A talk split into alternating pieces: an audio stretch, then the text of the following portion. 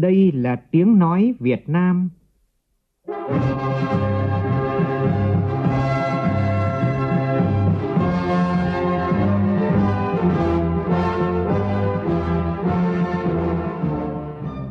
là tiếng nói Việt Nam, phát thanh từ Hà Nội, thủ đô nước Cộng hòa xã hội chủ nghĩa Việt Nam.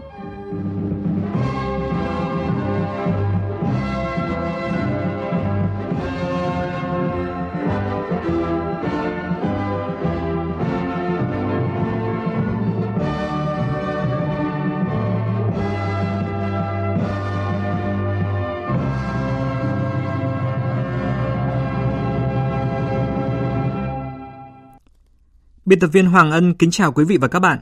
Mời quý vị cùng nghe chương trình Thời sự trưa của Đài tiếng nói Việt Nam với những nội dung chính sau đây.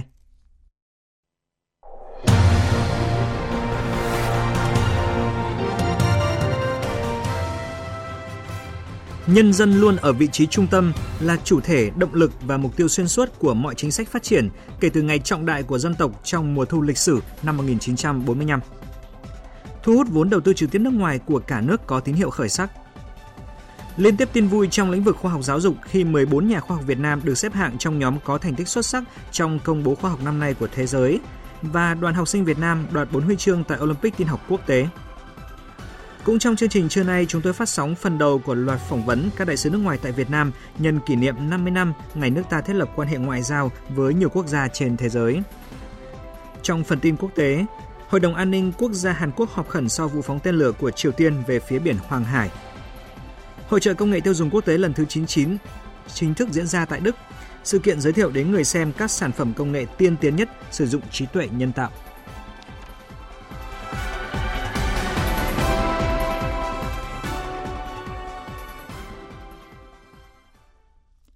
Bây giờ là nội dung chi tiết.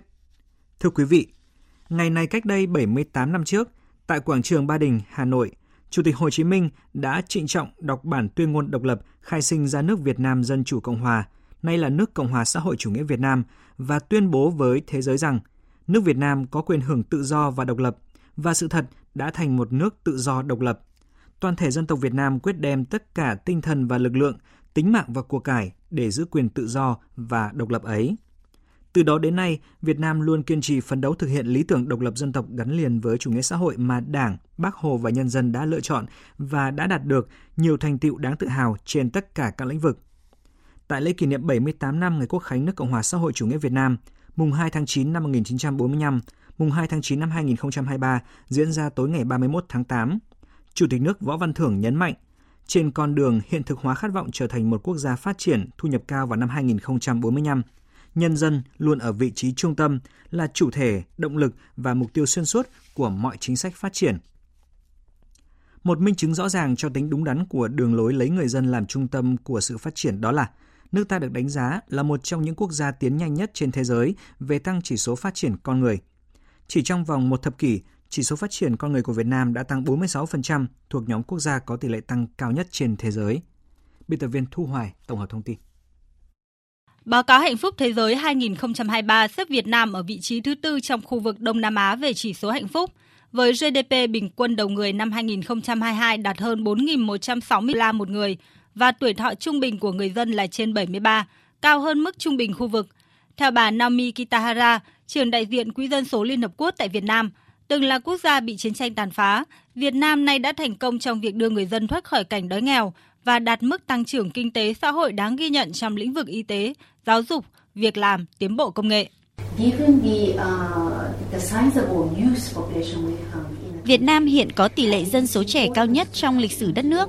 Thời kỳ dân số vàng của Việt Nam sẽ còn tiếp diễn đến năm 2039 với sự hiện diện của các nhóm dân số trẻ có năng suất lao động cao, đồng thời có thể khai thác lợi thế về cơ cấu dân số để thúc đẩy tăng trưởng kinh tế xã hội của đất nước hơn nữa. Điều này là rất quan trọng đối với Việt Nam. Việt Nam cũng nằm trong số những quốc gia sớm đạt được mục tiêu phát triển thiên niên kỷ thứ năm về thúc đẩy bình đẳng giới và trao quyền cho tất cả phụ nữ và trẻ em gái trong các mục tiêu phát triển bền vững của Liên Hợp Quốc.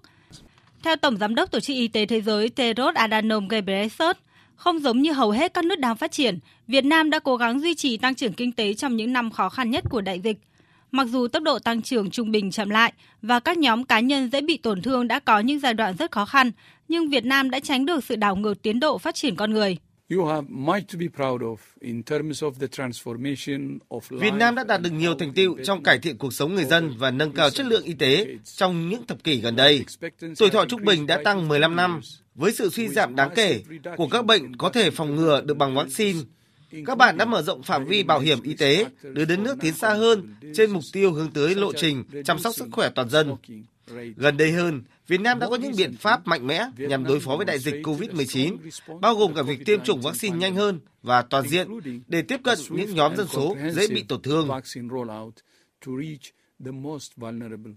Việt Nam sẽ gặp nhiều thách thức trong thời gian tới, nhất là trong bối cảnh biến đổi khí hậu ảnh hưởng nghiêm trọng đến mức độ phát triển con người ở những khu vực dễ bị tổn thương nhất, buộc nhiều người di rời nhà cửa và mất kế sinh nhai.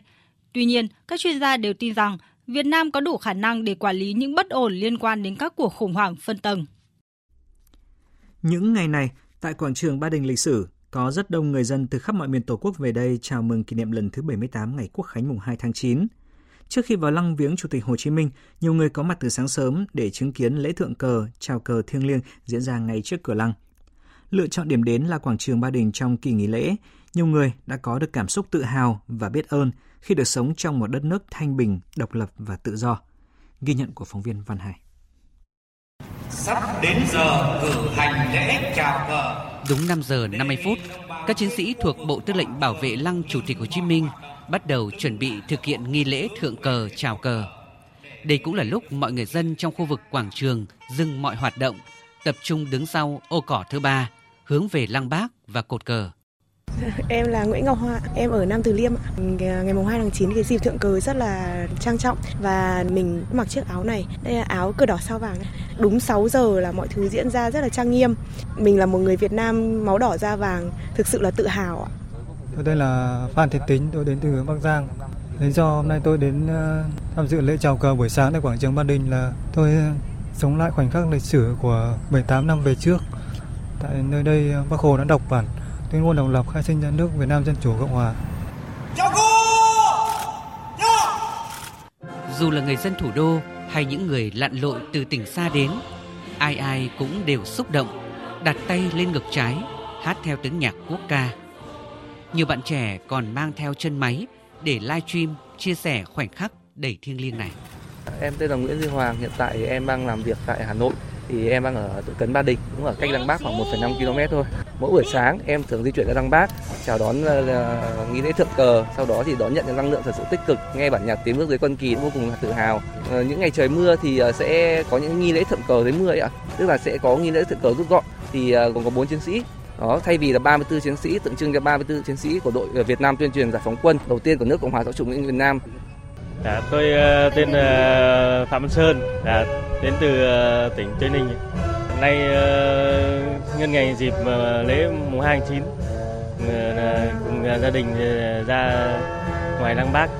Thứ nhất là vào viếng Hồ Chủ tịch và thứ hai nữa là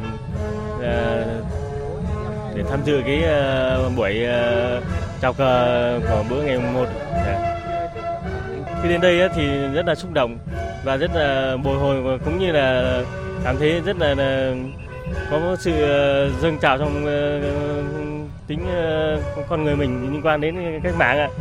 À, rất là nghiêm trang trinh trọng. Thì tôi cho con trai là 9 tuổi đi chung với gia đình đi viếng lăng hồ chủ tịch. Nay con được, được đi lăng bác xem buổi chào cờ rất là linh thiêng và con tự hào là người Việt Nam. Em tên là Hoàng Long, em đến từ Đông Anh, Hà Nội. Em luôn luôn tự hào rằng mình là người con Việt Nam. Đất nước Việt Nam mình đã từng trải qua cuộc chiến tranh gọi là khốc liệt. Em luôn tự hào và biết ơn gọi là những vị anh hùng đã hy sinh bảo vệ nền độc lập của Việt Nam hiện tại. Trong giây phút lắng động, lễ thượng cờ chào cờ tại quảng trường Ba Đình càng khiến mỗi người thêm tự hào được là con dân nước Việt chào dâng lòng biết ơn các thế hệ cha anh đi trước đã cống hiến máu xương sức lực để bảo vệ nền độc lập tự do của Tổ quốc linh thiêng. Những cảm xúc đặc biệt đó càng khẳng định ý nghĩa lịch sử của cuộc cách mạng giải phóng dân tộc mà Đảng và Bác Hồ đã lựa chọn, đặt nền móng vững chắc cho công cuộc đổi mới đất nước hiện nay. Theo tin của phóng viên Thái Bình tại miền Trung, tại quảng trường mùng 2 tháng 4, thành phố Nha Trang, sáng nay, Đảng bộ, chính quyền và nhân dân tỉnh Khánh Hòa tổ chức lễ thượng cờ chào mừng kỷ niệm 78 năm Quốc khánh nước Cộng hòa xã hội chủ nghĩa Việt Nam và khánh thành cột cờ Tổ quốc tại nơi đây. Đây là lần đầu tiên tỉnh Khánh Hòa tổ chức lễ thượng cờ cấp tỉnh. Tại buổi lễ, ông Nguyễn Tấn Tuân, Chủ tịch Ủy ban nhân dân tỉnh Khánh Hòa đã đề nghị các cấp các ngành địa phương trong tỉnh tiếp tục duy trì việc tổ chức chào cờ đầu tuần đầu tháng, các cơ quan tham mưu Ủy ban nhân dân tỉnh kế hoạch tổ chức nghi thức lễ thượng cờ vào dịp lễ lớn, sự kiện quan trọng của tỉnh để hoạt động này trở thành nghi lễ thiêng liêng xúc động đối với người dân và du khách, góp phần tuyên truyền, giáo dục truyền thống tốt đẹp, khơi dậy và phát huy niềm tự hào dân tộc trong nhân dân, nhất là thế hệ trẻ. Ngược dòng lịch sử trong thời gian từ ngày 23 cho đến ngày 25 tháng 8 năm 1945, Căn nhà nhỏ nằm trong con ngõ 319 phố An Dương Vương, quận Tây Hồ, thành phố Hà Nội là nơi đầu tiên tại thủ đô đón Bác Hồ trở về từ chiến khu Việt Bắc, chuẩn bị cho ngày Quốc khánh mùng 2 tháng 9 năm 1945, khai sinh ra nước Việt Nam Dân Chủ Cộng Hòa. Bao năm trôi qua, nhưng những dấu ấn, câu chuyện xúc động về người vẫn được các thế hệ nơi đây trân trọng và gìn giữ. Mời quý vị ghé thăm nơi đây qua bài viết của phóng viên Bích Ngọc và Hiền Lương.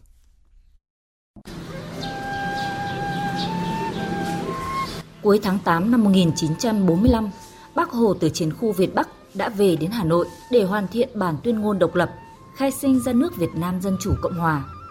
Đây là một sự kiện lịch sử có ý nghĩa vô cùng to lớn đối với dân tộc Việt Nam. Ít ai biết rằng, nơi đầu tiên bác đặt chân khi về đến Hà Nội lại là một căn nhà nhỏ ẩn khuất ven bờ sông Hồng, nằm trong thôn Phú Gia, xã Phú Thượng, quận Tây Hồ, Hà Nội. Căn nhà của ông Công Ngọc Kha, Nay do con trai là ông Công Ngọc Dũng trông coi có một câu chuyện lịch sử đặc biệt.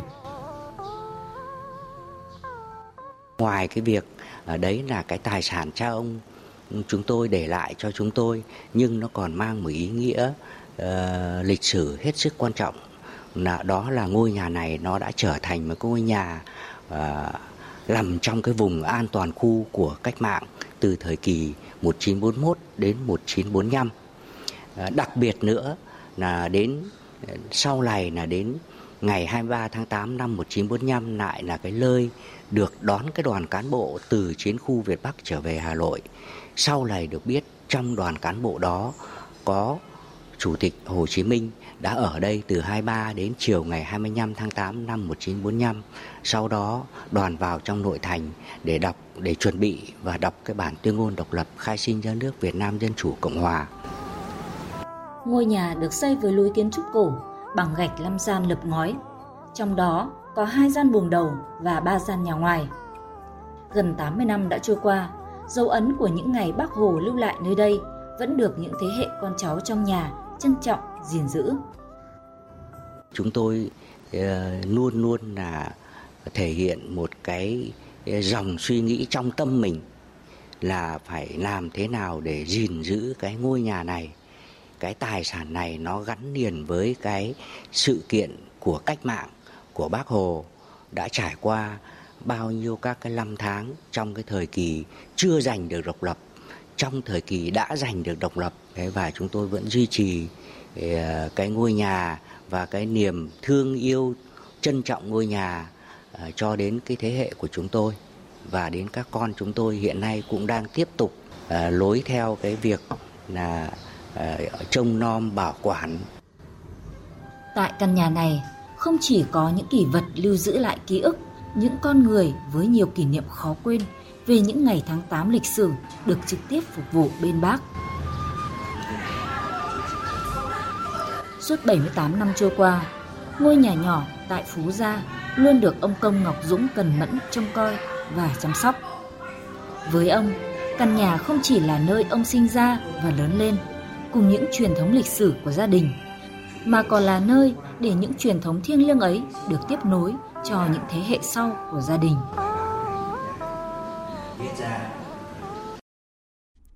Thưa quý vị, dịp nghỉ lễ là thời điểm ưa thích được nhiều du khách lựa chọn tham quan thi di tích văn hóa lịch sử. Điều đáng mừng là nhờ những cách làm sáng tạo, nhiều di tích trên cả nước đã thu hút được lượng lớn công chúng, vừa bảo tồn di sản, vừa phát triển du lịch. Tại di tích nhà tù Hỏa Lò, Nhờ sử dụng các nền tảng mạng xã hội để truyền thông, phát triển các chương trình mới lạ, tổ chức các hoạt cảnh sinh động tái hiện tinh thần bất khuất của các chiến sĩ cách mạng trong ngục tù đã giúp ban quản lý di tích thành công trong việc kéo lịch sử gần hơn với công chúng, đặc biệt là các bạn trẻ. Mời quý vị và các bạn cùng phóng viên Thủy Tiên đến thăm di tích nhà tù Hỏa Lò ngay sau đây. Em có lướt Facebook thì em thấy trang đấy và em vào em xem khá là hay thì em mới đến đây. Em đến đây thì thấy là từ khâu an ninh đến khâu ờ, chào cứ khách rất là đầu tư. Em ấn tượng nhất về thiết bị công nghệ đấy rất là tiện lợi. Khi đến nhà tù Hỏa Lò, à, mỗi người được đóng dấu chữ đồng xong kỷ niệm là mình đã từng đặt chân đến đây rồi. Lần trước em cũng lên đây tham quan với bạn em một lần rồi nhưng mà kiểu bị ấn tượng thế là đi lần nữa. Để trang chủ di tích nhà tù Hỏa Lò có số lượng người theo dõi hơn 268.000, đội ngũ truyền thông của di tích đã có nhiều sáng tạo trong hình thức thể hiện như lồng ghép câu đố hóm hình, lời bài hát, hình ảnh minh họa với thông tin gắn liền với lịch sử tưởng chừng khô khan. Qua nền tảng mạng xã hội, di tích đã thu hút đông đảo các bạn trẻ đến tham quan.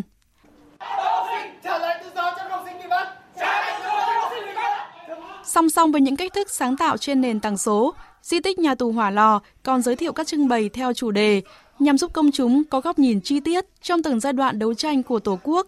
Vào tháng 7 vừa qua, di tích đã trưng bày chuyên đề Mầm xanh trên đá, giới thiệu phong trào đấu tranh của học sinh, sinh viên và đội quân báo thiếu niên bát sắt chống thực dân Pháp. Bên cạnh những hoạt cảnh tái hiện không khí đấu tranh quyết liệt của học sinh, sinh viên thời ấy, trưng bày còn mang đến những câu chuyện chân thực qua lời kể của những nhân chứng sống.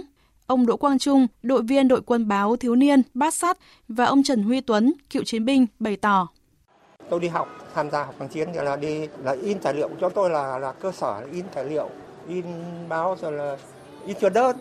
Cái nhà này thì cái chỗ trên gác nó có cái trần ấy, giấu máy in vào trong đó. Nó hai mặt phố mà, số 54 triệu Việt Vương. Những cuộc chiến tranh từ thời kỳ Trung Pháp đến thời kỳ Trung Mỹ đến ngày hôm nay, bao nhiêu những con người đã hy sinh bao nhiêu đồng đội của chúng tôi vẫn còn mất tích chưa tìm thấy và chúng tôi là những người còn sống là những con người vẫn thực hiện mọi cái chủ trương đường lối của đảng nhà nước để coi như phát huy cái truyền thống như bác Nguyễn Văn Linh nói tặng cho những câu thơ sống trong tù kiên trung bất khuất sống ngoài đời tình nghĩa thủy chung Hoạt động tham quan hiện vật lịch sử, xem hoạt cảnh tái hiện khung cảnh đấu tranh quyết liệt của các chiến sĩ cách mạng và lắng nghe câu chuyện của những nhân chứng sống đã mang đến nhiều dấu ấn khó phai trong lòng du khách ngoài nước. Di tích nhà tù Hỏa Lò là địa điểm có sức hút rất lớn. Tôi đi cùng con gái và lần tham quan này giúp chúng tôi hiểu về quá khứ và rút ra bài học trong tương lai. Không chỉ tạo nên điểm nhấn từ các tour đêm thiêng liêng, tái hiện chân thực cuộc sống khắc nghiệt trong nhà tù hỏa lò, di tích còn thành công khi sáng tạo các hình thức thể hiện trên môi trường số và ngay tại không gian trưng bày hiện vật. Theo đại diện Ban Quản lý Di tích Nhà tù Hỏa Lò, số lượng du khách đăng ký tham quan các tour đêm lúc nào cũng kín chỗ. Mỗi ngày di tích đón trung bình hơn 2.000 lượt khách trong nước và quốc tế, cho thấy di tích Nhà tù Hỏa Lò đã thành công trong việc kéo lịch sử gần hơn với công chúng, đặc biệt là các bạn trẻ.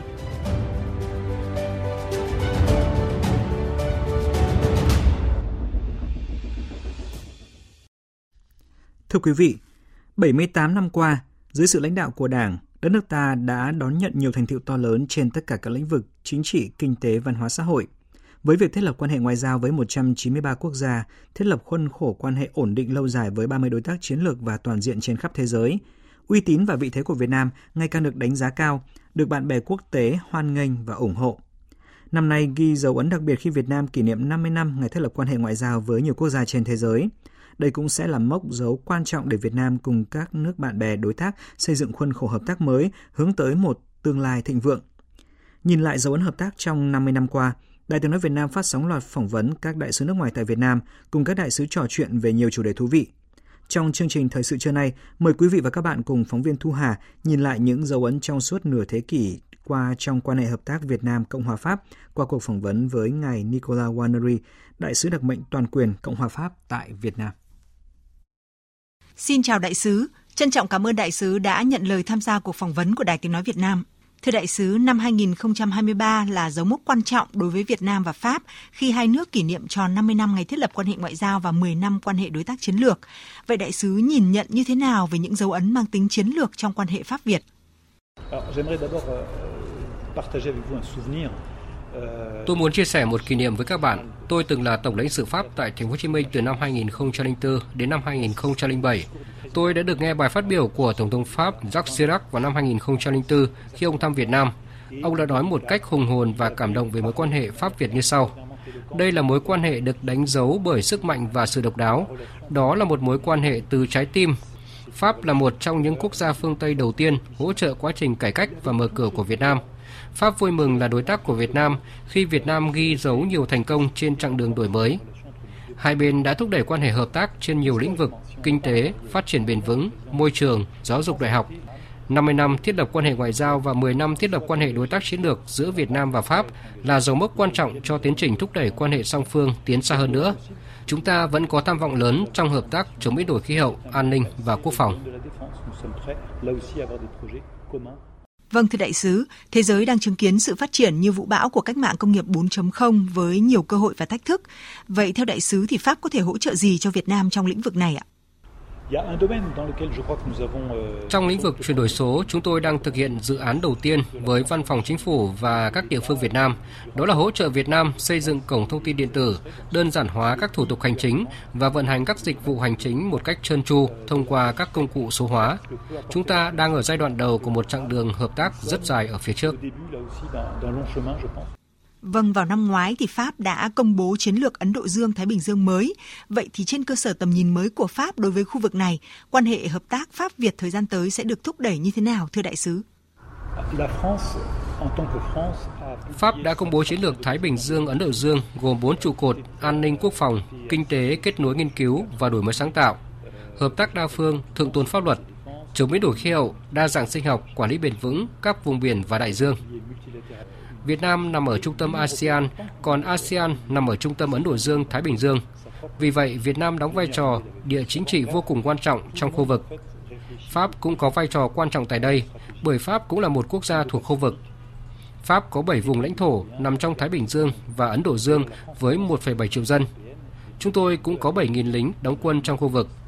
Đó cũng là lý do vì sao tàu hải quân của chúng tôi thường xuyên qua lại khu vực hai nước chúng ta có nhiều thách thức chung, đó là quan hệ đa phương làm cho mọi nước ven biển tôn trọng luật pháp quốc tế và nhất là Công ước của Liên Hợp Quốc về luật biển năm 1982. Ngoài ra, Pháp sẵn sàng giúp Việt Nam tham gia nhiệm vụ gìn giữ hòa bình của Liên Hợp Quốc. Chúng tôi rất vui mừng về triển vọng có thể hợp tác với Việt Nam để bảo vệ hòa bình trong khu vực này. Vâng, xin trân trọng cảm ơn đại sứ về cuộc phỏng vấn này. Quý vị và các bạn vừa nghe nội dung cuộc phỏng vấn giữa phóng viên Đài tiếng nói Việt Nam với Đại sứ đặc mệnh toàn quyền Cộng hòa Pháp Nicola Waneri. Trong chương trình Thời sự trưa ngày mai, chúng ta sẽ tiếp tục trò chuyện cùng Đại sứ đặc mệnh toàn quyền Cộng hòa Italia tại Việt Nam. Thời sự VOV, nhanh, tin cậy, hấp dẫn. Mời quý vị nghe tiếp chương trình Thời sự trưa của Đài tiếng nói Việt Nam với những nội dung đáng chú ý khác. Sau khi luật đất đai sửa đổi có hiệu lực, bảng giá đất hàng năm lần đầu tiên dự kiến sẽ xong trước ngày 31 tháng 12 năm 2025. Theo đó sẽ dùng các phương pháp để xây dựng bảng giá đất sát và đúng. Bộ trưởng Bộ Tài nguyên và Môi trường Đặng Quốc Khánh đã nhấn mạnh điều này tại Quốc hội. Theo đó, đến thời điểm này, dự thảo luật đất đai sửa đổi xác định có 4 phương pháp định giá đất. Phóng viên Lại Hòa thông tin. Bốn phương pháp định giá đất là phương pháp so sánh, phương pháp thu nhập, phương pháp thặng dư và phương pháp hệ số điều chỉnh giá đất. Phương pháp so sánh được áp dụng để định giá đất khi có tối thiểu 3 thửa đất so sánh đã chuyển nhượng trên thị trường, chúng đấu giá quyền sử dụng đất. Phương pháp thu thập được áp dụng để định giá đất khi xác định được các khoản thu nhập và chi phí từ việc sử dụng đất. Phương pháp thẳng dư được áp dụng để định giá đối với thửa đất, khu đất có tiềm năng phát triển do thay đổi mục đích sử dụng đất hoặc thay đổi quy hoạch khi xác định được tổng doanh thu phát triển và tổng chi phí phát triển. Phương pháp hệ số điều chỉnh giá đất, hệ số K được áp dụng để xác định giá thửa đất, khu đất đối, đồng tình với các phương pháp định giá đất, đại biểu Phạm Thị Thanh Mai đoàn thành phố Hà Nội nêu rõ. Trong cái quá trình soạn thảo thì tôi thấy là đã tiếp thu phương pháp định giá đất bằng sử dụng hệ số điều chỉnh giá đất, hệ số K, nhân với giá đất trong bảng giá đất do Ủy ban Nhân dân tỉnh ban hành. Và việc áp dụng hệ số K này để tính giá đất sẽ đẩy mạnh công tác cải cách hành chính, rút ngắn thời gian xác định giá đất cụ thể, đảm bảo công khai minh bạch. Và nhà đầu tư sẽ chủ động trong việc xác định giá đất, lập phương án kinh doanh đầu tư của doanh nghiệp. Thì tôi rất tán thành với dự thảo luật mới cũng đã tiếp thu ý kiến của đại biểu đưa vào. Đến nay, dự thảo luật đất đai đã sửa đổi theo hướng bổ sung quy định rõ về nội hàm các phương pháp xác định giá đất, bỏ quy định về lựa chọn phương pháp theo các nguyên tắc có lợi nhất cho ngân sách nhà nước, thay thế bằng quy định về trường hợp áp dụng đối với từng phương pháp cụ thể, lồng ghép phương pháp chiết trừ vào phương pháp so sánh không còn là một phương pháp định giá độc lập. Bộ trưởng Bộ Tài nguyên và Môi trường Đặng Quốc Khánh nêu rõ, theo nghị quyết 18, việc định giá đất cần theo sát thị trường, nhưng hiện nay thông tin đầu vào và thị trường chưa thực sự minh bạch, chưa thực sự tính toán chính xác. Chính phủ và Thủ tướng Chính phủ hiện đang giao cho Bộ Tài nguyên và Môi trường nghiên cứu xây dựng sàn giao dịch bất động sản gắn với quyền sử dụng đất. Cùng với đó, dự thảo luật đất đai sửa đổi cố gắng quy định để có thể định giá chính xác, sát với giá thị trường nhất. Chúng tôi cũng dự định đang sửa nghị định 44 và cũng đầu vào chúng tôi cũng đã cố gắng để lấy nguồn thông tin từ thuế từ sàn giao dịch bất động sản, tổ chức bán đấu giá, từ văn phòng công chứng, rồi ờ, các cái giao dịch mà trong đó tổ hợp lại cái đầu vào này đảm bảo cái tính chính xác nhất trong cái việc mà giao dịch mà cái giá đất của hiện nay. Gắn với đấy là chính phủ cũng đang giao cho Bộ Tài nguyên Môi trường để nhiệm vụ là các cái phương pháp tính giá đất là chuẩn nhất. Thống kê mới nhất từ Cục Đầu tư nước ngoài thuộc Bộ Kế hoạch và Đầu tư cho biết, tính đến ngày 20 tháng 8, tổng vốn đầu tư nước ngoài đăng ký vào Việt Nam đạt hơn 18 tỷ đô la Mỹ, tăng 8,2% so với cùng kỳ. Đây là tín hiệu cho thấy việc thu hút nguồn vốn này đang từng bước khởi sắc sau một thời gian dài suy giảm. Hiện Việt Nam vẫn được xem là điểm sáng trên bản đồ thu hút đầu tư trực tiếp nước ngoài với rất nhiều lợi thế. Nếu xét theo góc độ địa bàn, Hà Nội dẫn đầu cả nước với tổng vốn đầu tư đăng ký hơn 2 tỷ 300 triệu đô la Mỹ, tiếp sau là Hải Phòng, Thành phố Hồ Chí Minh, Bắc Giang, Bình Dương. Theo thông tin từ Ban Quản lý Khu Kinh tế Cửa khẩu Đồng Đăng Lạng Sơn, vào dịp Quốc khánh mùng 2 tháng 9, tỉnh Lạng Sơn vẫn duy trì hoạt động thông quan xuất nhập khẩu hàng hóa tại 6 cửa khẩu bao gồm Hữu Nghị, Cốc Nam, Na Hình, cửa khẩu song phương Chi Ma, ga đường sắt quốc tế Đồng Đăng, cửa khẩu phụ Tân Thanh. Các lực lượng chức năng khu vực cửa khẩu luôn tạo điều kiện tối đa cho doanh nghiệp làm thủ tục xuất nhập khẩu qua địa bàn. Chỉ còn 4 tháng nữa sẽ kết thúc năm tài chính 2023. Trong bối cảnh đó, nhiều ngân hàng đang đẩy mạnh thực hiện các thủ tục cuối cùng để tiến hành trả cổ tức cho cổ đông theo kế hoạch đã đề ra hồi đầu năm. Phóng viên Đài tiếng nói Việt Nam thông tin. Hội đồng Quản trị Ngân hàng Việt Tin Banh mới đây đã phê duyệt việc tăng vốn điều lệ thông qua phát hành cổ phiếu trả cổ tức từ nguồn lợi nhuận còn lại năm 2020. Theo đó, ngân hàng dự kiến phát hành gần 564,3 triệu cổ phiếu để trả cổ tức theo tỷ lệ 11,74%. Cổ đông sở hữu 1.000 cổ phiếu tại ngày chốt quyền được nhận thêm 117 cổ phiếu mới. Thời gian phát hành dự kiến là trong quý 3 và quý 4 năm nay là ngân hàng hiếm hoi còn lại có kế hoạch chia tiền mặt trong năm nay. VPBank dự kiến chi gần 8.000 tỷ đồng từ nguồn lợi nhuận của năm 2022 để trả cổ tức với tỷ lệ 10%. Muộn nhất là quý 3, ngân hàng sẽ tiến hành trả cổ tức cho cổ đông. Ngoài các ngân hàng này, Eximbank và OCB cũng đã được ngân hàng nhà nước chấp thuận phương án tăng vốn điều lệ thông qua việc phát hành cổ phiếu trả cổ tức thưởng. Đây là một trong những bước cuối cùng để các ngân hàng tiến hành trả cổ tức thưởng cho cổ đông. Chuyên gia kinh tế, Phó giáo sư tiến sĩ Đinh Trọng Thịnh cho rằng Chúng tôi cho rằng đây là cái điều mà bản thân các cái hội đồng quản trị người ta sẽ phải cân nhắc đắn đo. Và rõ ràng nếu như là họ cảm thấy rằng cái tự tin cũng như cái nguồn vốn và các cái yếu tố quản lý của họ đủ để họ tin tưởng thì lúc đó họ có thể trả bằng tiền mặt. Trên website research.com, cổng thông tin điện tử dành cho các nhà khoa học toàn cầu, vừa công bố kết quả xếp hạng các nhà khoa học thế giới có thành tích xuất sắc trong công bố khoa học năm nay. Trong đó Việt Nam có 14 nhà khoa học góp mặt ở bảng xếp hạng này. Đáng chú ý, 4 nhà khoa học của Đại học Quốc gia Hà Nội tiếp tục có tên trong bảng xếp hạng của thế giới và dẫn đầu Việt Nam với 3 lĩnh vực trong năm nay đó là giáo sư tiến sĩ khoa học Nguyễn Đình Đức, lĩnh vực kỹ thuật và công nghệ, giáo sư tiến sĩ Phạm Việt Hùng và phó giáo sư tiến sĩ Từ Bình Minh, lĩnh vực khoa học môi trường, phó giáo sư tiến sĩ Lê Hoàng Sơn, lĩnh vực công nghệ thông tin. Theo thông tin mới nhất từ Bộ Giáo dục và Đào tạo, đội tuyển quốc gia Việt Nam gồm 4 học sinh dự thi Olympic tin học quốc tế năm nay đều đoạt huy chương với một huy chương vàng, hai huy chương bạc và một huy chương đồng.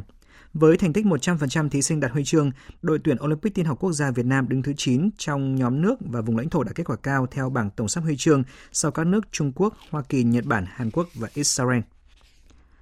Bắt đầu từ năm học này, các khối lớp 4, 8 và 11 sẽ lần đầu thực hiện chương trình giáo dục phổ thông mới. Thay đổi dễ thấy là cả ba khối lớp đều tăng số tiết học trong tuần, các môn học cũng có sự thay đổi. Thầy và trò đón nhận những thay đổi này như thế nào? Mời quý vị cùng tìm hiểu trong phản ánh sau của phóng viên Lê Thu.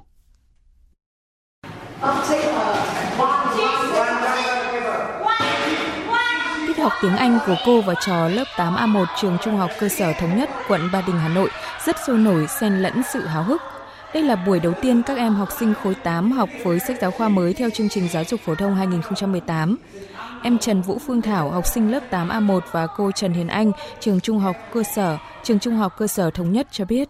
Cách dạy của các thầy cô cũng giúp chúng con tiếp thu được nhiều hơn và sách giáo khoa cũng giúp chúng con có một cái tư duy tốt hơn mà con cảm thấy là tốt hơn so với uh, chương trình cũ. Ờ, từ trong hè thì chúng tôi đã lên các kế hoạch dạy học và lên những cái chương trình hè cho các con. Qua 2 năm các con được làm quen với cả sách giáo khoa mới của bộ, chương trình mới thì tôi thấy các con có sự chủ động hơn. Từ năm 2019 tới nay, ngành giáo dục vừa triển khai ứng phó với đại dịch COVID-19, vừa tiến hành cải cách giáo dục. Vì vậy, trong mục tiêu kép, nhiệm vụ kép đạt được những kết quả đáng ghi nhận, đó là một sự nỗ lực rất lớn của hàng triệu giáo viên và học sinh. Đây cũng là nhận định của cô La Thị Mây, trường tiểu học Năng Khả, huyện Na Hang, tỉnh Tuyên Quang. Trang thiết bị thì chưa kịp thời nhưng không vì cái đó mà chúng tôi dừng bước. Chúng tôi hoàn toàn à, vận dụng những cái kiến thức mình đã có này, phương pháp à, tiếp cận cái mới và dựa trên những cái cũ để mình à, phát triển lên để à, cập với cái chương trình mới đó là sử dụng cái phương pháp dạy học tích cực đối với các em. Với tư tưởng đổi mới sáng tạo, các bộ sách giáo khoa mới được kỳ vọng sẽ giúp học sinh tích cực học tập, kết nối những kiến thức và kỹ năng được dạy áp dụng vào thực tiễn cuộc sống, đồng thời giúp giáo viên đổi mới phương pháp giảng dạy để triển khai thành công chương trình giáo dục phổ thông 2018. Và tiếp ngay sau đây, mời quý vị nghe tin bão trên Biển Đông cơn bão số 3. Hồi 10 giờ ngày hôm nay, vị trí tâm bão ở vào khoảng 21,6 độ Vĩ Bắc, 112,2 độ Kinh Đông, trên vùng biển phía Tây Nam tỉnh Quảng Đông Trung Quốc. Sức gió mạnh nhất vùng gần tâm bão mạnh cấp 11, giật cấp 13, di chuyển theo hướng Tây, tốc độ 10 km mỗi giờ. Dự báo diễn biến trong 24 đến 72 giờ tới. Vào lúc 22 giờ ngày hôm nay, bão di chuyển theo hướng Tây Tây Nam, mỗi giờ đi được từ 10 đến 15 km Vị trí tâm bão ở vào khoảng 21,3 độ Vĩ Bắc, 111 độ Kinh Đông trên vùng biển phía đông của đảo Lôi Châu, Trung Quốc. Sức gió ở vùng gần tâm bão mạnh cấp 8, cấp 9, giật cấp 11. Vào lúc 10 giờ ngày mai, bão di chuyển theo hướng Tây Tây Nam, mỗi giờ đi được từ 10 đến 15 km. Vị trí tâm bão ở vào khoảng 20,4 độ Vĩ Bắc, 109,8 độ Kinh Đông trên khu vực phía nam của bán đảo Lôi Châu, Trung Quốc. Sức gió mạnh nhất ở vùng gần tâm bão, mạnh cấp 6, cấp 7, giật cấp 9. Vào lúc 10 giờ ngày 4 tháng 9, bão di chuyển theo hướng Tây Nam, mỗi giờ đi được 5 km và suy yếu thành một vùng áp thấp. Vị trí tâm bão ở vào khoảng 19,3 độ Vĩ Bắc, 109 độ Kinh Đông, trên khu vực phía Tây đảo Hải Nam, Trung Quốc. Thời sự VOV nhanh, tin cậy, hấp dẫn. Xin chuyển sang phần tin thế giới. Triều Tiên sáng sớm nay đã phóng một số tên lửa hành trình ra biển, một ngày sau khi Mỹ và Hàn Quốc kết thúc cuộc tập trận quy mô lớn mang tên là Lá chắn tự do Unchi. Đây là dấu hiệu mới nhất cho thấy nước này đang tăng cường và mở rộng các hoạt động thử nghiệm vũ khí trong bối cảnh Mỹ và Hàn Quốc đã khôi phục gần như hoàn toàn các hoạt động quân sự chung. Biên tập viên Thu Hoài tổng hợp thông tin. Tổng thống Hàn Quốc Yoon suk yeol hôm nay yêu cầu triệu tập cuộc họp khẩn của Hội đồng An ninh Quốc gia nhằm thảo luận vụ phóng tên lửa mới nhất của Triều Tiên. Cuộc họp do Phó Cố vấn An ninh Quốc gia Lim Chung Deuk chủ trì. Theo Hội đồng Tham mưu trưởng Liên quân Hàn Quốc, vụ phóng tên lửa của Triều Tiên diễn ra vào khoảng 4 giờ sáng nay theo giờ địa phương, ngoài khơi bờ biển phía tây nước này. Tuyên bố cho biết, các cơ quan tình báo Hàn Quốc và Mỹ đang phân tích chi tiết các vụ phóng. Quân đội Hàn Quốc sẽ theo dõi sát tình hình và tăng cường tư thế sẵn sàng trên cơ sở phối hợp chặt chẽ với Mỹ. Trước đó, Tổng thống Yoon suk yeol tuyên bố sẽ hợp tác mạnh mẽ hơn với Mỹ và Nhật Bản nếu Triều Tiên tiếp tục tăng cường và mở rộng chương trình hạt nhân và tên lửa.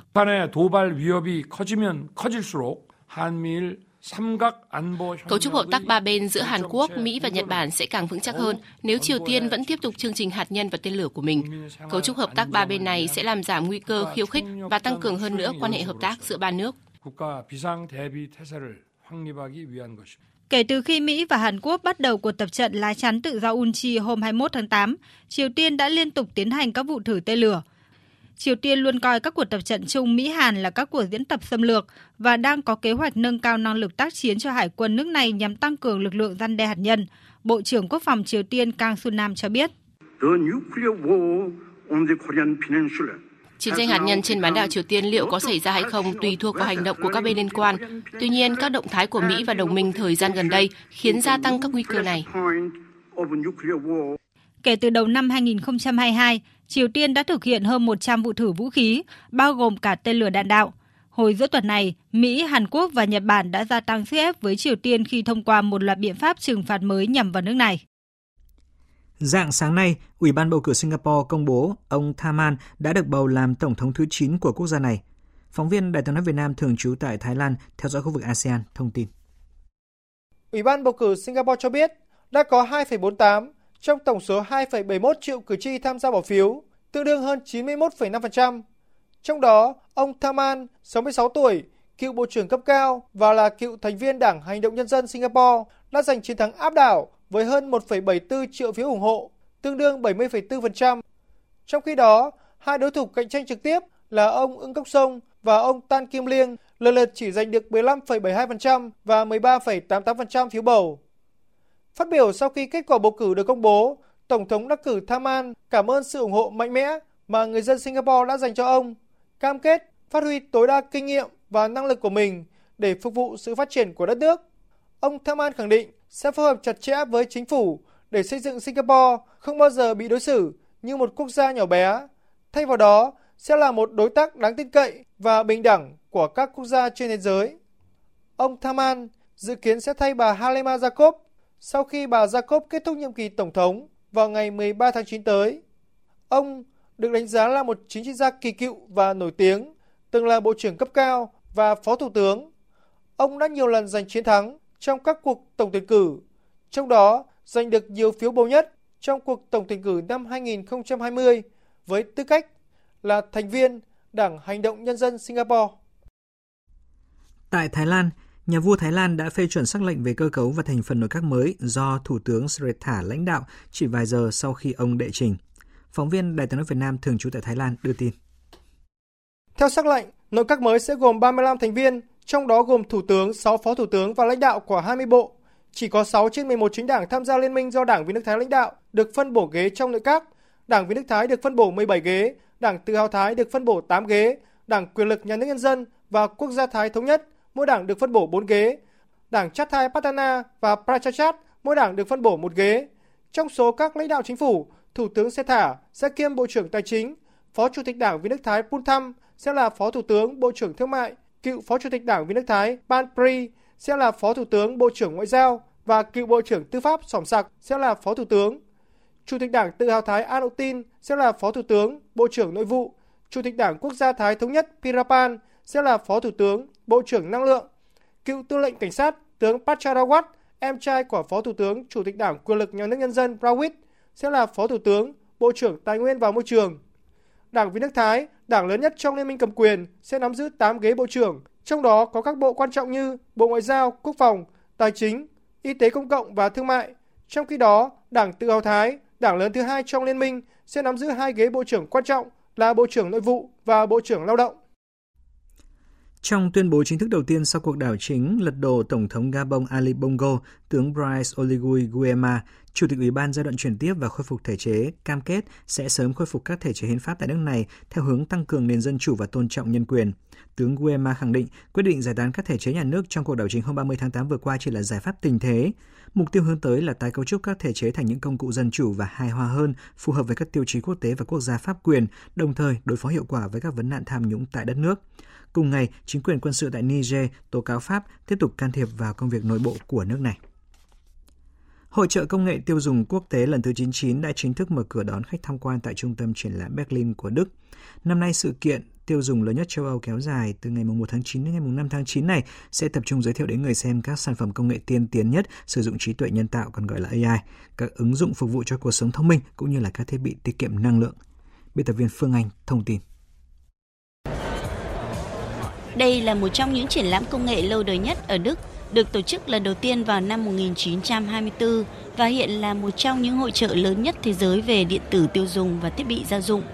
Các sản phẩm công nghệ nổi bật tại sự kiện triển lãm năm nay phải kể đến là thiết bị âm thanh chạy bằng năng lượng mặt trời, robot hình người cho tới các trò chơi điện tử hay nhà thông minh tiết kiệm năng lượng.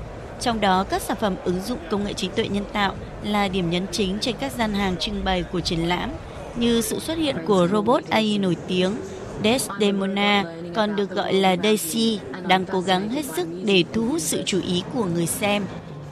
Robot hình người này ban đầu được nhà sản xuất Hanson Robotics tạo ra để phục vụ trong lĩnh vực chăm sóc sức khỏe, sau đó đã được Yaya Lab tái sử dụng với chuyển hướng thiết kế thành ca sĩ chính trong một ban nhạc gia. Ông Bendito, giám đốc sáng tạo của Yaya Lab, giải thích. Daisy ban đầu là một robot Grace được thiết kế như một cỗ máy chăm sóc sức khỏe, chăm sóc mọi người trong bệnh viện. Sau đó, robot này được tái sử dụng thành một thành viên ban nhạc, một nghệ sĩ nhạc gia ngẫu hứng. Cô ấy đến với chúng tôi thông qua ý tưởng tạo ra một người nổi tiếng về AI. Hội trợ công nghệ tiêu dùng quốc tế IFA là sự kiện lớn thu hút hàng nghìn công ty tham gia triển lãm và hàng trăm nghìn khách tham quan mỗi năm, là một trong những dịp không thể bỏ qua đối với những tín đồ công nghệ trên khắp thế giới. Tối qua, Liên hoan phim ASEAN Cộng 3 đã chính thức được khai mạc tại Thư viện thành phố Praha, Cộng hòa Séc với sự tham gia của 9 quốc gia bao gồm Indonesia, Malaysia, Myanmar, Philippines, Thái Lan, Việt Nam, Trung Quốc, Nhật Bản, Hàn Quốc. Hải Đăng, phóng viên Đài tiếng nói Việt Nam thường trú tại Cộng hòa Séc đưa tin.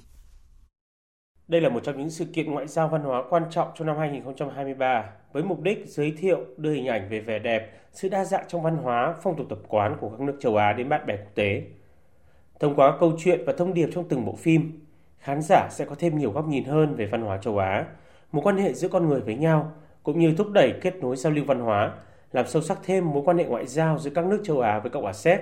Theo kế hoạch, Liên hoan phim ASEAN Cộng 3 sẽ diễn ra từ ngày 1 tháng 9 đến ngày 9 tháng 9.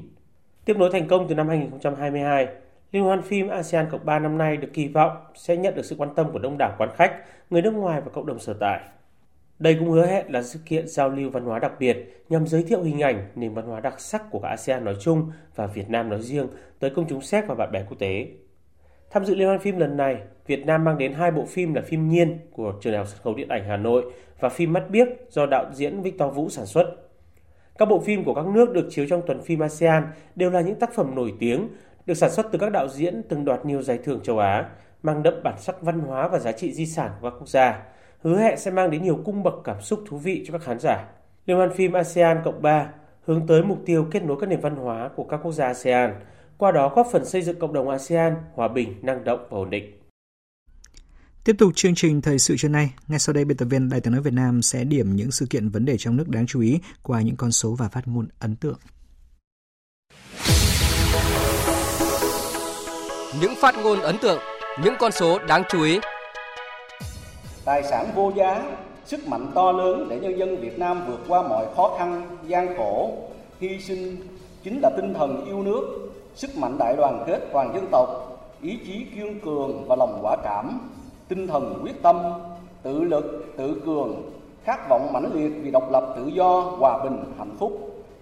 Việt Nam kiên trì phấn đấu thực hiện lý tưởng độc lập dân tộc gắn liền với chủ nghĩa xã hội mà Đảng, Bác Hồ và nhân dân đã lựa chọn. Đây là phát biểu của Chủ tịch nước Võ Văn Thưởng tại lễ kỷ niệm 78 năm ngày Quốc khánh mùng 2 tháng 9. Theo Chủ tịch nước, Việt Nam kiên trì phấn đấu thực hiện lý tưởng độc lập dân tộc gắn liền với chủ nghĩa xã hội mà Đảng, Bắc Hồ và nhân dân đã lựa chọn. Phấn đấu hiện thực hóa khát vọng trở thành một quốc gia phát triển, thu nhập cao vào năm 2045.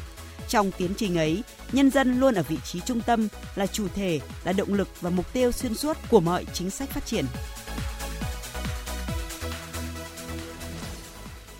Hôm nay tôi đã trở lại đây để là dịp để chúng ta có thể nâng tầm quan hệ song phương giữa hai nước và hy vọng là cuộc gặp của chúng ta ngày hôm nay cũng sẽ là cái nền tảng cho tiến triển hơn nữa trong tương lai.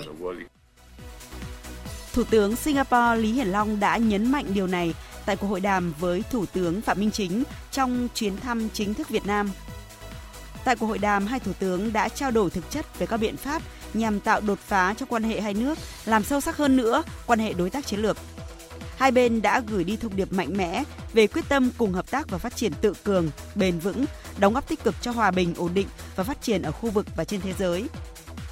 Đã có 12 dự án hợp tác đầu tư Việt Nam Singapore được ký các văn kiện ghi nhớ trong chuyến thăm chính thức Việt Nam của Thủ tướng Singapore Lý Hiển Long. 78 gương điển hình đã được tuyên dương tại hội nghị điển hình tiên tiến trong lĩnh vực văn hóa toàn quốc. Đây là những cá nhân, những chiến sĩ có đóng góp tích cực trên mặt trận văn hóa và sự phát triển chung của đất nước.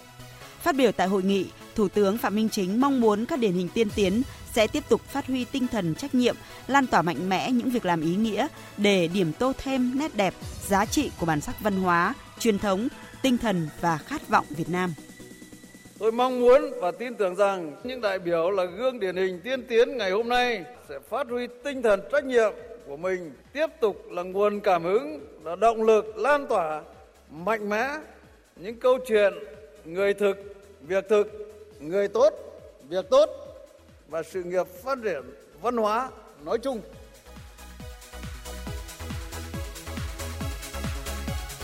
Chuyển sang các nội dung đáng chú ý khác, ba gói thầu quan trọng của dự án cảng hàng không quốc tế Long Thành và dự án xây dựng nhà ga hành khách T3 Tân Sơn Nhất với tổng mức đầu tư khoảng 53.000 tỷ đồng đã được khởi công. Các dự án thuộc hai cảng hàng không khi hoàn thành sẽ tạo thành một cụm cảng hùng mạnh hiện đại, trở thành một trong những trung tâm hàng không lớn nhất của khu vực. Tổng kim ngạch xuất nhập khẩu hàng hóa trong tháng 8 ước đạt hơn 60 tỷ đô la Mỹ và tính chung 8 tháng qua, tổng kim ngạch xuất nhập khẩu hàng hóa đạt hơn 435 tỷ đô la. Hoa Kỳ tiếp tục là thị trường xuất khẩu lớn nhất của Việt Nam với kim ngạch ước đạt hơn 60 tỷ đô la Mỹ. 7,8 triệu lượt khách quốc tế đến Việt Nam trong 8 tháng qua. Con số này cho thấy Việt Nam đã gần như hoàn thành mục tiêu đề ra trong năm nay là đón 8 triệu lượt khách quốc tế. Các thị trường khách du lịch Anh, Pháp, Đức ghi nhận tăng trưởng từ 27% đến 46% so với tháng trước. Chính sách thị thực mới chính là yếu tố giúp lượng du khách nước ngoài đến Việt Nam tăng mạnh trong tháng 8 vừa qua. Việt Nam phát sinh khoảng 1,8 triệu tấn rác thải nhựa mỗi năm. Trong đó có khoảng hơn 30 tỷ túi ni lông, phần lớn đều bị thải bỏ sau khi dùng một lần. Việt Nam đứng thứ tư trong số 20 quốc gia có tổng lượng nhựa thải ra biển lớn nhất thế giới.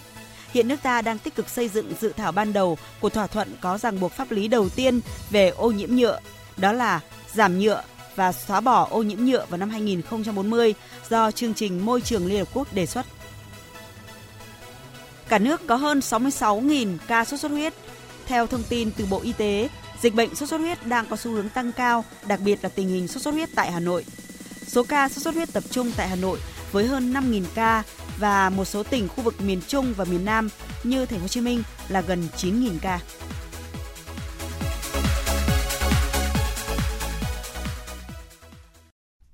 Quý vị và các bạn vừa nghe biên tập viên Đài tiếng nói Việt Nam điểm lại những sự kiện vấn đề trong nước đáng chú ý qua con số và phát ngôn ấn tượng.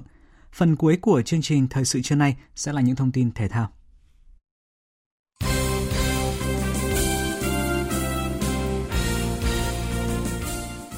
Quý vị và các bạn thân mến, hôm nay đội tuyển U23 Việt Nam và đội tuyển quốc gia dưới sự dẫn dắt của huấn luyện viên Philippe Chuzier tiếp tục có buổi tập tại Trung tâm Đào tạo bóng đá trẻ Việt Nam. Trong khi các tuyển thủ U23 quốc gia đang chuẩn bị cho vòng loại giải vô địch U23 châu Á 2024 tổ chức tại Việt Trì Phú Thọ vào tuần tới, thì đội tuyển quốc gia sẽ có trận giao hữu quốc tế với tuyển Palestine dự kiến tổ chức trên sân Thiên Trường Nam Định. Đây cũng là trận đấu duy nhất của tuyển Việt Nam trong dịp FIFA Days tháng này. Các tuyển thủ quốc gia mới lên hội quân ngày hôm qua và có buổi tập đầu tiên vào tối cùng ngày, còn tuyển U23 Việt Nam đã trải qua một số buổi tập cùng nhà cầm quân người Pháp. Trung vệ Trần Quang Thịnh cho biết. Bọn em chủ yếu là tập bài truyền bóng và nhận cách nhận bóng và ôn lại những cái bài truyền bóng và đơn, đỡ bóng và triển khai bóng từ thủ môn ạ.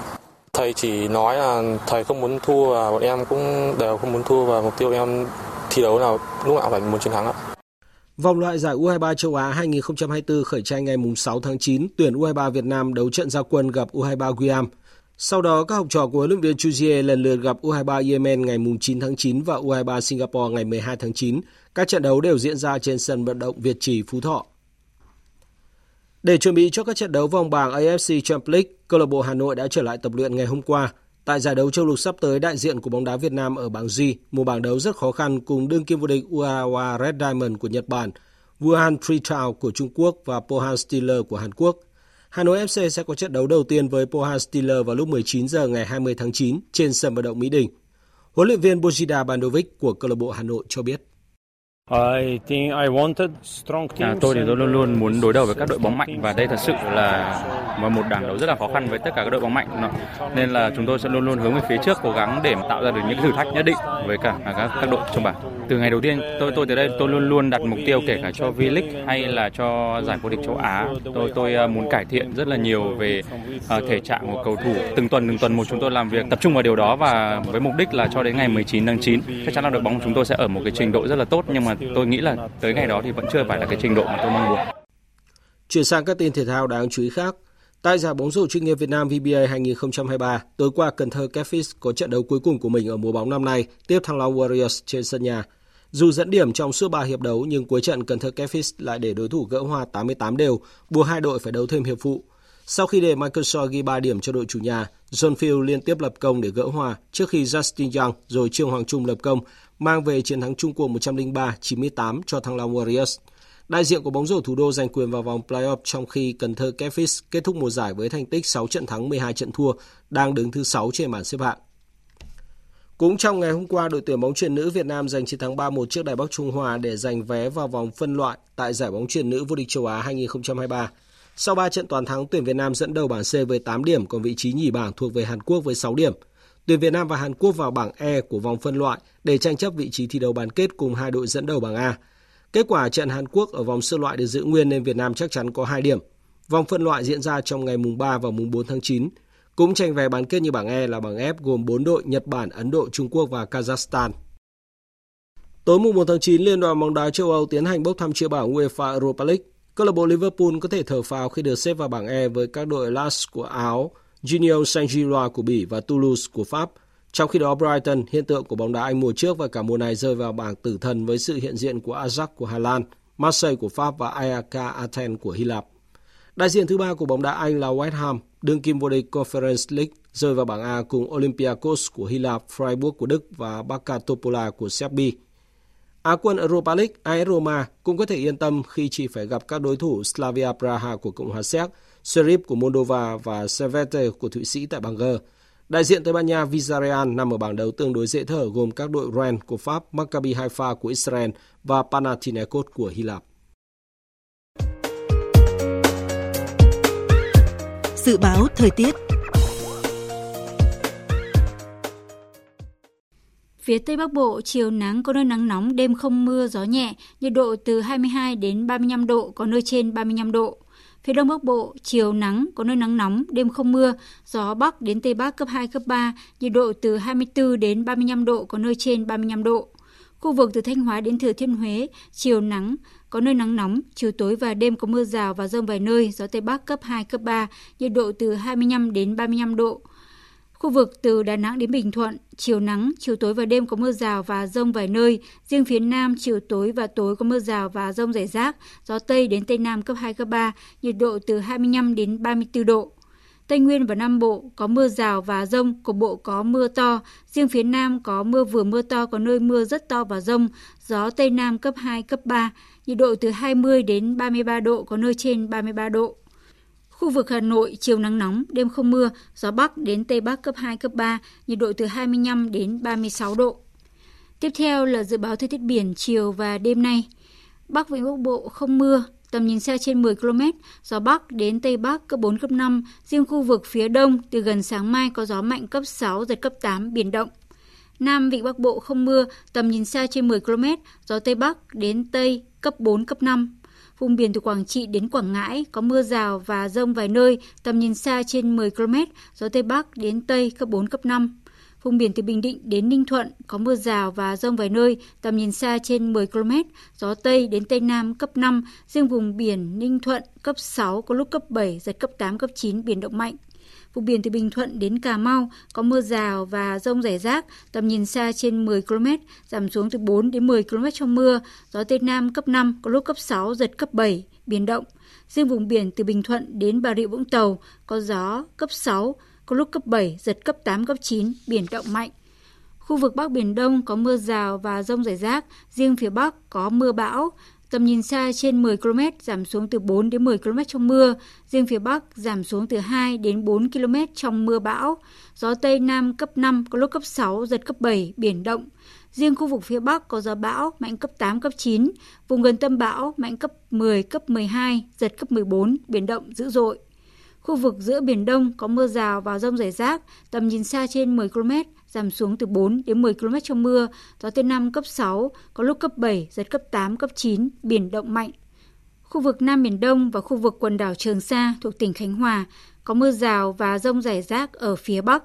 Tầm nhìn xa trên 10 km, giảm xuống từ 4 đến 10 km trong mưa, gió Tây Nam cấp 5, riêng phía Bắc cấp 6, có lúc cấp 7, giật cấp 8, cấp 9, biển động mạnh. Khu vực quần đảo Hoàng Sa thuộc thành phố Đà Nẵng, vùng biển từ Cà Mau đến Kiên Giang và Vịnh Thái Lan có mưa rào và rải rác có rông, tầm nhìn xa từ 4 đến 10 km, gió Tây Nam cấp 5, có lúc cấp 6, giật cấp 7, biển động. Vừa rồi là những thông tin thời tiết, bây giờ chúng tôi tóm lược những tin chính đã phát trong chương trình.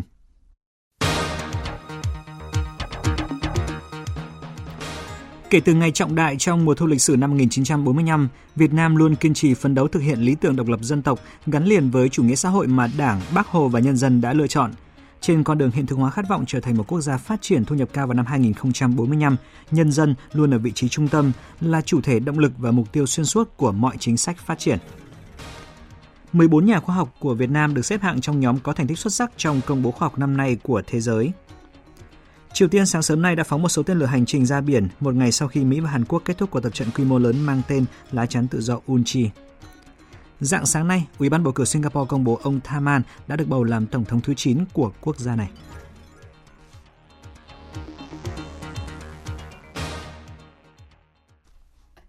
Thời lượng dành cho chương trình thời sự trưa nay đến đây đã hết. Chương trình do các biên tập viên Hoàng Ân, Duy Quyền, Hằng Nga biên soạn và thực hiện với sự tham gia của kỹ thuật viên Thu Hiền, chịu trách nhiệm nội dung Nguyễn Vũ Duy. Xin kính chào tạm biệt và hẹn gặp lại quý vị trong những chương trình sau.